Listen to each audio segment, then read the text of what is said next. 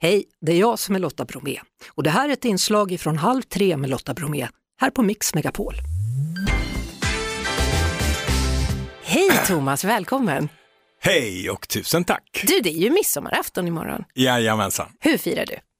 Jag kommer eh, rulla hatt ute på landet i lugn och ro. Nej, det kommer vara en väldigt lugn eh, tillställning med familjen.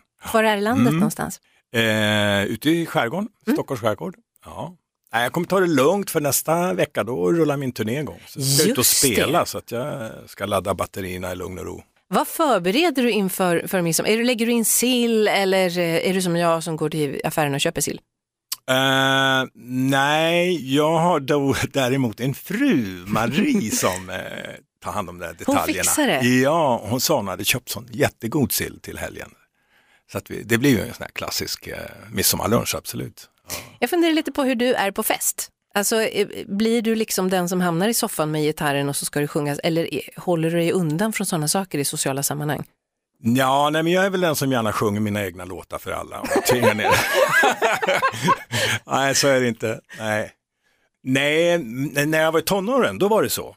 Eh, då var det alltid fram med gitarren och sjunga. Eh, Beatles-låtar och Stones-låtar och Dylan och allt vad det var. Eh, men nu för tiden, i vuxen ålder så har det väl inte varit så riktigt. Det kanske är sympatiskt att det inte är så. Ja, eh, absolut. Jag har inget behov att tvinga folk på mina Men vet du, vi låtar. lyssnar ju så gärna ändå, Ja, ja, tänker jag. ja. Du har precis släppt en ny låt, kan du inte berätta lite om den? Mm, eh, långt ute på landet. Nej, men jag tycker väldigt mycket om den. Det är både en tillbakablick och väldigt mycket nu. Om du inte hade blivit den folkkära artisten du är, om du hade bott kvar i Sandviken, inte hade börjat spela gitarr, vad tror du Mm. att du hade hamnat i livet då? Jo, men då kan jag tänka mig att jag efter gymnasiet hade flyttat ner till Uppsala. Och, Vad hade ja, du pluggat då? Ja, det, jag hade ju drömmar om eh, att bli arkitekt. Eh, men jag hade också, eh, ja, jag, jag pluggade ju faktiskt i Uppsala, eh, musikvetenskap. Eh, och när jag gjorde det, då, då var det ju på håret att jag fortsatte med det faktiskt. Att det blev en akademisk karriär istället. Jag kan tänka mig dig som Mm. arkitekt på något så fancy kontor på Östermalm i Stockholm. I svart, bara vad- svarta kläder. Vad glad jag blir. jag tycker själv att jag egentligen så är jag nog kanske arkitekt. Är du det? Jag läste någonstans att du är lite fåfäng, är det så? Absolut, det tror jag de flesta artister är. Eh, en del av eh, yrket. På vilket sätt är Eller det det? fåfäng, nej men man lever ju med sig själv. Man, jag, är ju, jag är ju mitt yrke. Mm. Så det blir en viss eh, spegling mot en själv hela tiden. Ja, men du vill ju kanske inte att folk i publiken tänker att nu har det gått åt fanders med den här mannen.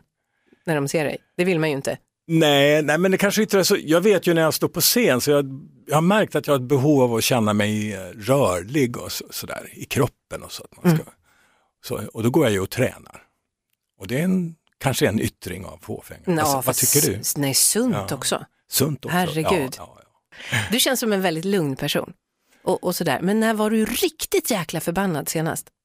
Eh, ja, men jag kan bli förbannad. Och då, då går topplocket ordentligt. Och när gjorde det det senast då? Ja, det kommer inte jag ihåg på så här rak arm. Men eh, jag är ganska jämn eh, och så här trygg i, i humöret. Om du läser tidningen, vad är det som kan göra dig förbannad då? Av det som händer? Ja, nej men som alla, det, hela eh, Vladimir Putin och eh, det som sker i Ukraina, det är naturligtvis extremt upprörande och frustrerande att se att det i vår tid ska kunna vara så. Mm. Att, att mänskligheten inte kan ta ett steg till. Men eh, ja, så är det. När barn far illa, nej, men då kan jag bli väldigt tagen och upprörd. Mm. Du har blivit farfar. Precis, det kanske har med det att göra också, men även innan. Så det, det, är sånt där, det tror jag är känsligt för de flesta vuxna. Verkligen. Ja, ja. Hur är du som farfar? Världens bästa farfar. Såklart. Hur gamla är barnen? ja, men det är två små pluttar på sex och sju månader, en pojke och en flicka. Oj, samtidigt fick båda dina barn barn då? Ja, med fyra veckors eh, mellanrum. Vad Och häftigt. du förstår, de här två barnen, det är de finaste i hela världen. Är det så? För jag fick ju barn för nästan två år sedan. Jag tyckte ju att det var det finaste. Nej, inte möjligt. kan möjligt. inte vara så. Hur kändes det när du fick hålla dem första gången? Jag var förvånad över att det var så stort. Det tog mig ganska rejält i hjärteroten. Så jag är väldigt glad att jag får uppleva det. Hur känns det inför det här? Är du bara oh, vi kör nu eller är du lugn med liksom den erfarenheten du har? Nej, det är lite mer det, det att jag är väldigt taggad mm. eh, och laddad för det. Det ska bli väldigt roligt. Eh, den här turnén vi gör nu, den var ju bokad för två år sedan, så vi spelar i princip på samma ställen, samma datum. Att nu äntligen få göra det känns fantastiskt. Och, eh, repeterat med bandet och med mina musiker som är, alla är taggade och det känns väldigt, väldigt eh, roligt. Vad har du gjort under pandemin då? Ja, vad har jag gjort? Tagit det ganska lugnt. Som, jag hade inget val. Nej, man har inget val. Nej, nej. Sen började låtskrivandet komma igång och jobbat lite i studio och så. Eh, det var ju en lång period, två år i princip. Samtidigt känns det bara tjoff, så var det avklarat. Mm. Ja. Vad kul med turné. Och att så många som får, vi har ju många verkligen. lyssnare som verkligen tycker att du är, är så fantastisk och då vet att de längtar efter att få se dig också. Och för mig, just det här mötet med publiken, det är, det är en stor anledning varför jag fortfarande spelar, håller på med musik. Jag tycker det är, få vara med som artist och skapa lyckliga kvällar för mm. mina medmänniskor. Kan det bli bättre? Det tror jag inte, men tröttnar du någonsin på Sommaren är kort? Nej men jag gör ju inte det, för jag spelar ju den bara på somrarna ja. när jag är på turné. så att det blir inte så många gånger heller. Eh, och jag sitter inte hemma och spisar den på skivspelaren. Det gör inte det. du har ju haft eh, ett jäkla födelsedagskalas tidigare år. Ja, vi hade ett litet kalas på, litet. på Avicii Arena där. Ja, men eh, det var ju emotionellt väldigt roligt och omtumlande och jag var helt tagen. Det tog mig, eh, jag vet inte om jag har smält det än faktiskt. Mm. Du fyllde 70? Ja, och det kändes, eh, det var en tår i ögat att, att man reser in från landet och bokar hotellrum och flyg och tågbiljetter och vill vara med och fira en sån här dag. Det är, ju, det är inte självklart. Alltså jag, var, jag är helt tagen som du hör fortfarande. Ja. Och sen också att det var en av anledningarna var ju också att det var på veckan också 50, det var just, det var just den dagen jag fyllde år, mm. fyllde 70.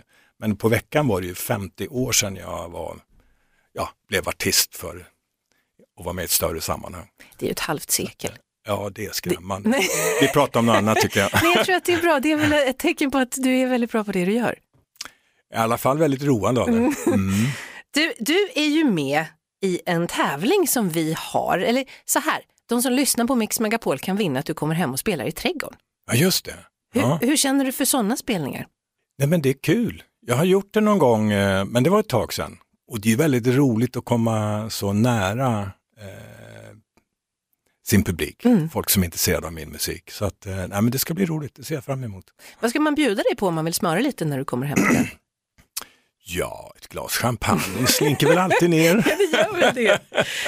Har... Nej, men jag har inga speciella eh, förväntningar eller krav på så sätt. Så skönt. Mm.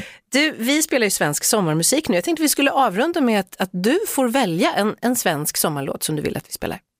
Ja, nej, men jag funderade här och eh, då, Uno Svenningsson som jag tycker väldigt mycket om och räknar som en vän. Han har gjort den här Vågorna, jag mm. tycker det är en fantastisk sommarlåt. Han är också en av artisterna som man kan vinna hem till sig. Så det är lite Då kul också. gratulerar jag den familjen ja. som får träffa Uno. Thomas Ledin, tack för att du kom hit. Tack själv. Vi hörs såklart på Mix Megapol varje eftermiddag vid halv tre. Ett poddtips från Podplay.